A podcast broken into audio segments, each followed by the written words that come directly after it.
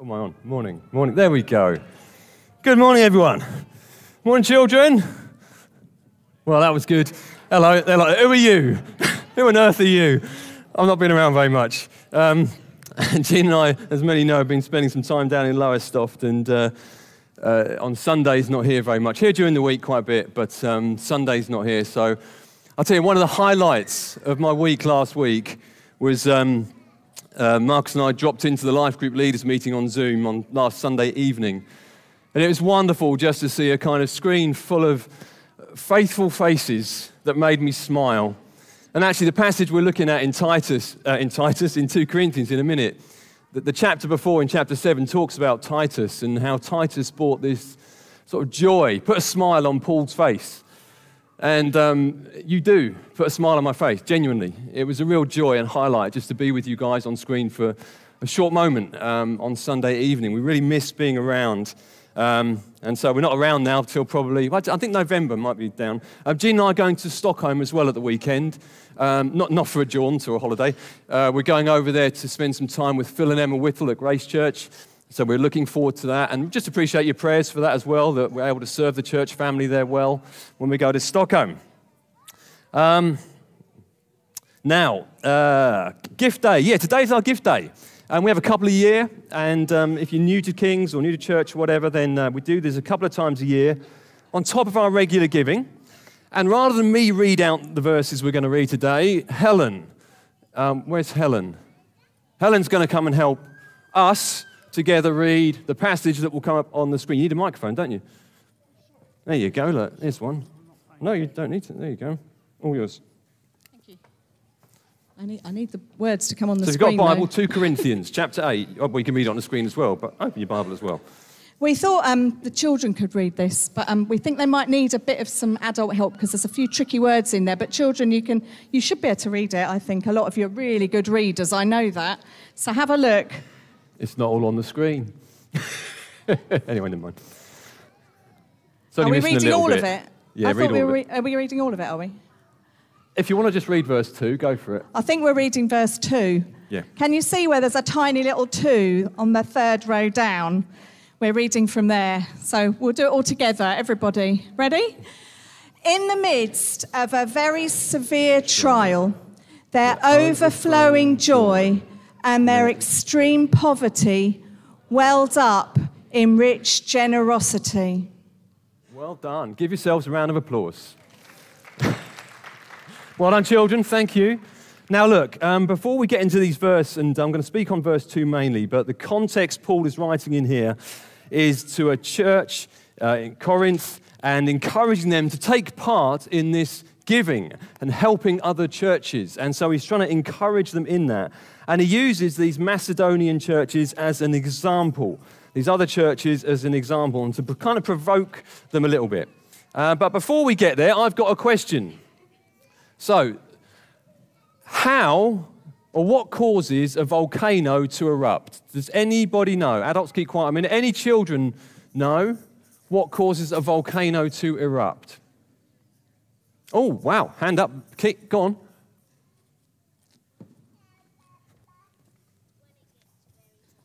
When it gets very hot. You're not wrong. You're Absolutely right. Heat. Anything else?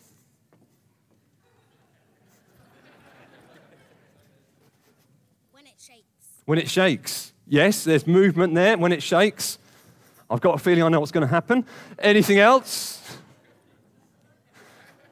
Oh, one hit, hit. Tectonic plates, when they move and all the rest of it, when there's something going on. Absolutely. There's something going on under the surface. I'm going to get out of breath if I come anymore, so I'm going to sit down again. Uh, so there's a few things I discovered. Oh, there's a hand at the back. I'm going to do it. Keep your hand down, Dan. Go on. Um, if there's tsun- a tsunami or like an earthquake, it would move the tectonic plates for the lava to go. Yeah, so tectonic plates, if a tsunami or something like that happens, there's something shaking, yes, something happening. Brilliant. I'm definitely going to sit down now. Uh, okay, brilliant. So the three things I discovered were these sorts of things, there's this very hot magma, which is very, very hot. And um, as it melts, it becomes lighter, okay? It, it, the volume increases, the mass remains the same, volume increases. There's a build-up of pressure from the gases in the magma. And then there's injection of new magma that comes in, and maybe that's through the tectonic plates shaking or earthquakes or something going on underneath. That new magma, this lava, gets injected into the magma that's expanding, and then suddenly, boom, we have an overflow and eruption. Now, we have our very own spectacular, no expense spared CGI volcano here. Look at the excitement on the children. I tell you, they are jumping out of their skin. so, Helen, crowd round a bit, crowd round the volcano. We wouldn't normally say that, would we, to children? Health and safety and all that. Obviously, don't get near to real volcanoes. Right? I watched a documentary on that. Anyway, I won't go there. Um, so, this is our volcano. Adults, if you want to crowd in, you can. Come on, come on, come on, come on. I hope it's not too disappointing. right, the volcano. All right, let me get out of the way. What we need is a bit of a build up to this, don't we? So a bit of a. How long, how long we got to do this for? 10 minutes. Okay, let's do, it. let's do it. Let's go, go again. Ready, guys? Come on. That's it. Loads of noise. Because volcanoes make lots of noises. So come on. Keep going. My, my arms are getting tired now. Can you help, please? You're not sitting there passive. Come on. Can you hurry up, Helen, please? Because my arms are getting really tired here, to be honest. oh, oh, Rick. Oh, oh. Hey!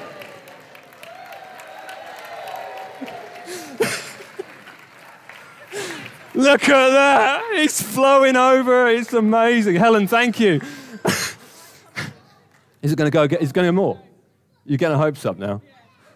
I wanted to set fireworks off inside of it, but apparently that wasn't an option. Um, well, children, are you impressed? Thank you, Helen. All your It's going to keep going. Don't worry. It will illustrate the point. All right. Oh, it's going more. It's going down now, look. There we go. Is it, how long do you think it's going to go on for? Is it going to flood down the stage and all over you lot?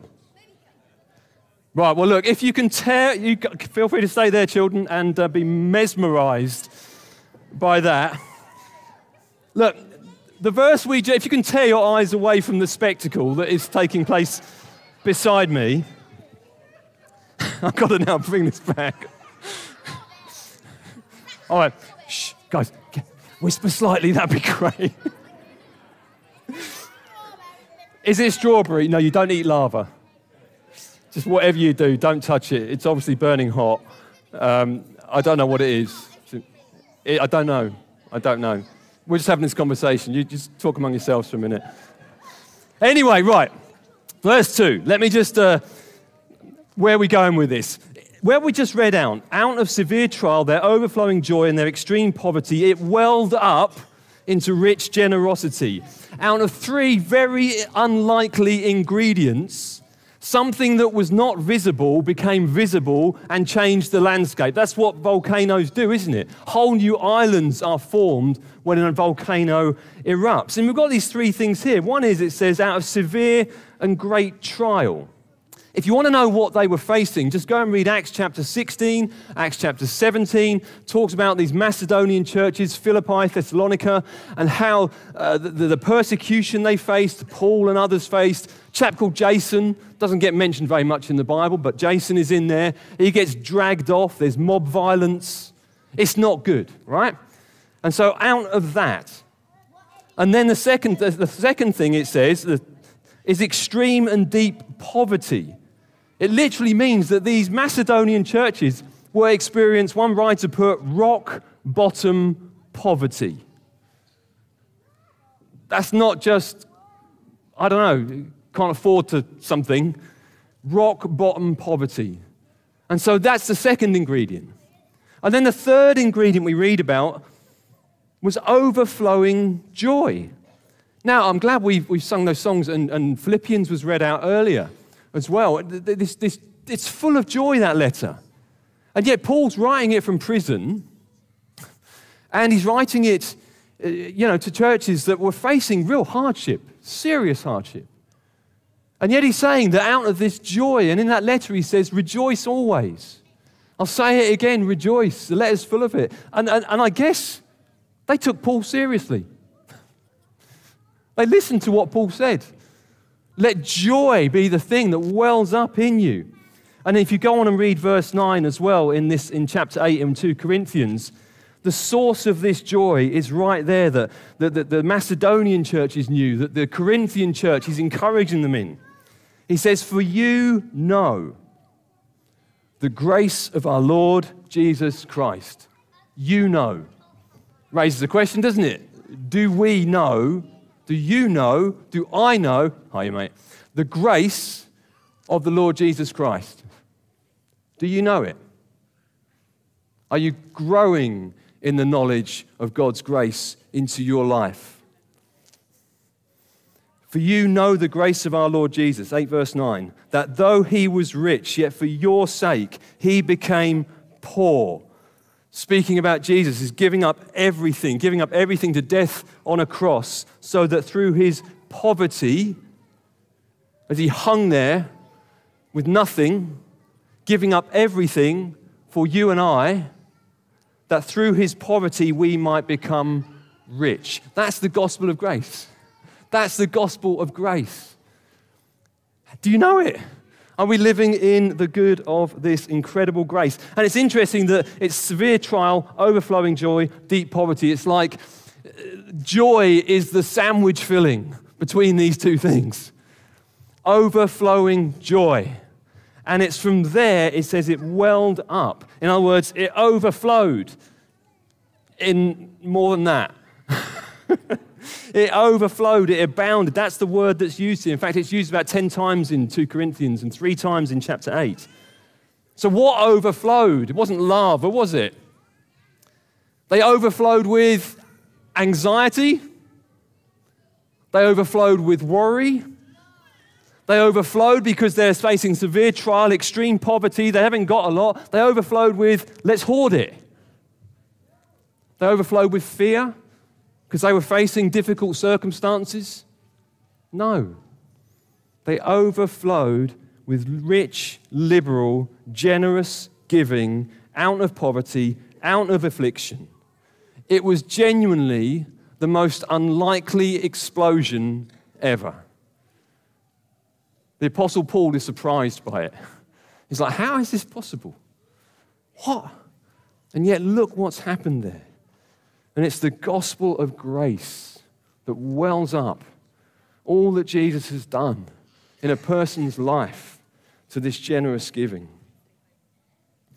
And you might be thinking, look, Toby, current financial crisis. Have you been watching the news recently? Are you aware of what is going on? Yes. Very aware. And very aware that, that, that people, you, may be facing financial pressures that you've never felt before. You may be having to ask questions of all sorts of things to do with income and finance and mortgages and all these sorts of things. There can be real pressure. There is real pressure at this time. And yet, Paul here still speaks into this. We know many are going to be asking questions about heating or heating this winter. And we want to respond to that. Some of the gift day, Paul's going to come up in a little bit and explain some of the gift day, what we're going to be giving into but we want to be helping people. But if you want something to, to read on this, um, an excellent resource has been produced by Jubilee Plus, responding to a deepening crisis. We've got some copies at the back. We'll also probably just send it around the church, I think. Um, Jubilee Plus is an org- organization uh, that's um, just superb in helping churches be equipped on how to serve those who are maybe uh, trapped in poverty, to empower people to walk free from it in our nation. So we'll send that round, but we recognize the challenge. But Paul did too when he was making the ask. He knew what they were facing. And that's why grace is so important. It's mentioned two times as well in this verse that We say in our little um, giving booklet as well, if you want to know more about giving as a church as well, these are on the back there, giving. It just explains everything. I'm not going to go into more detail today, but just say it says everything in there. That's online as well. Have a read of that. But in there, we make the point that what we don't want at King's is kind of guilt trip giving, or ought to, or should do, or arm twisted, or whatever. We want grace driven giving, we want the kind of giving that flows from these ingredients of the gospel of grace at the core and center of a person's life that starts to take root and has an outward working and becomes visible. One of the ways that grace becomes visible in our lives individually, but also as churches as well, is giving. The gift of giving, the grace of giving. It's a gift. How often do you pray for that? but it's a gift. And Paul's saying that about these churches in Macedonia. This grace that was there in them, suddenly erupted up in this generous giving from the most unlikely of places. Grace overflows in our generosity towards others and changes the landscape as well. So we're going to give in a minute, and um, Paul's going to come and explain that in a bit. But before we do that, Martin, sorry, I didn't chat to you before the meeting, did I? Hey, I'm Martin, run up here. I had to run, you can run. Uh, no, come up here, mine. Mine just had a word. I was, I was meeting Martin early this week, and he shared something. I thought, oh, that'd be great. Just share this now. And then, and if the band want to come back up as well, that'd be great. We're going to sing again before we do any more. Come on. Right. Um, so it's probably a couple of years back, um, 24 7 prayer. Um, I've shared this with Life Group and a few others, but um, yeah, um, God really placed the feeding of the 5,000 on my heart. Um, and as I looked at it, I saw a pattern that's there in Matthew, Mark, and Luke. And it's the disciples, they, they see the need. They see the 5,000 plus, and they're like, oh, they got to eat. um, and they come up with their own plan. They go to Jesus and they tell him to send them away. Go, go send them off to get themselves their own food. Um, Jesus then challenges them and tells them to give, give them something to eat. The disciples, they go away, they look at what they've got, they come back with five loaves and two fish and say, It isn't enough. We haven't got enough. We can't do it. And then Jesus instructs and organizes, and he says, Okay, do this thing. Go organize, go gather people together in groups. And only after the disciples have obeyed does he multiply their meager resources to feed 5,000 people. Um, and I just really feel that's a word for us as a church that we're going to see a lot of need. Uh, that you don't need to be a prophet to see that there's going to be lots of need uh, in this country, in this world, uh, in the coming months and years. But as we, we see the need, we, we mustn't be like, well, we, we do need to be like the disciples. We need to come to Jesus with the meager things we've got and say, Lord, take what I've got and, and use it, and be willing to take steps of, of faith and be obedient to whatever He tells us to do. Some of those things may not make a lot of sense, they may not seem to immediately answer the need. But it's Jesus who does the multiplication. It's Jesus who takes the little that we've got and makes it go an incredibly long way. Um, so that was it. Brilliant. Thank you. Thank you ever so much.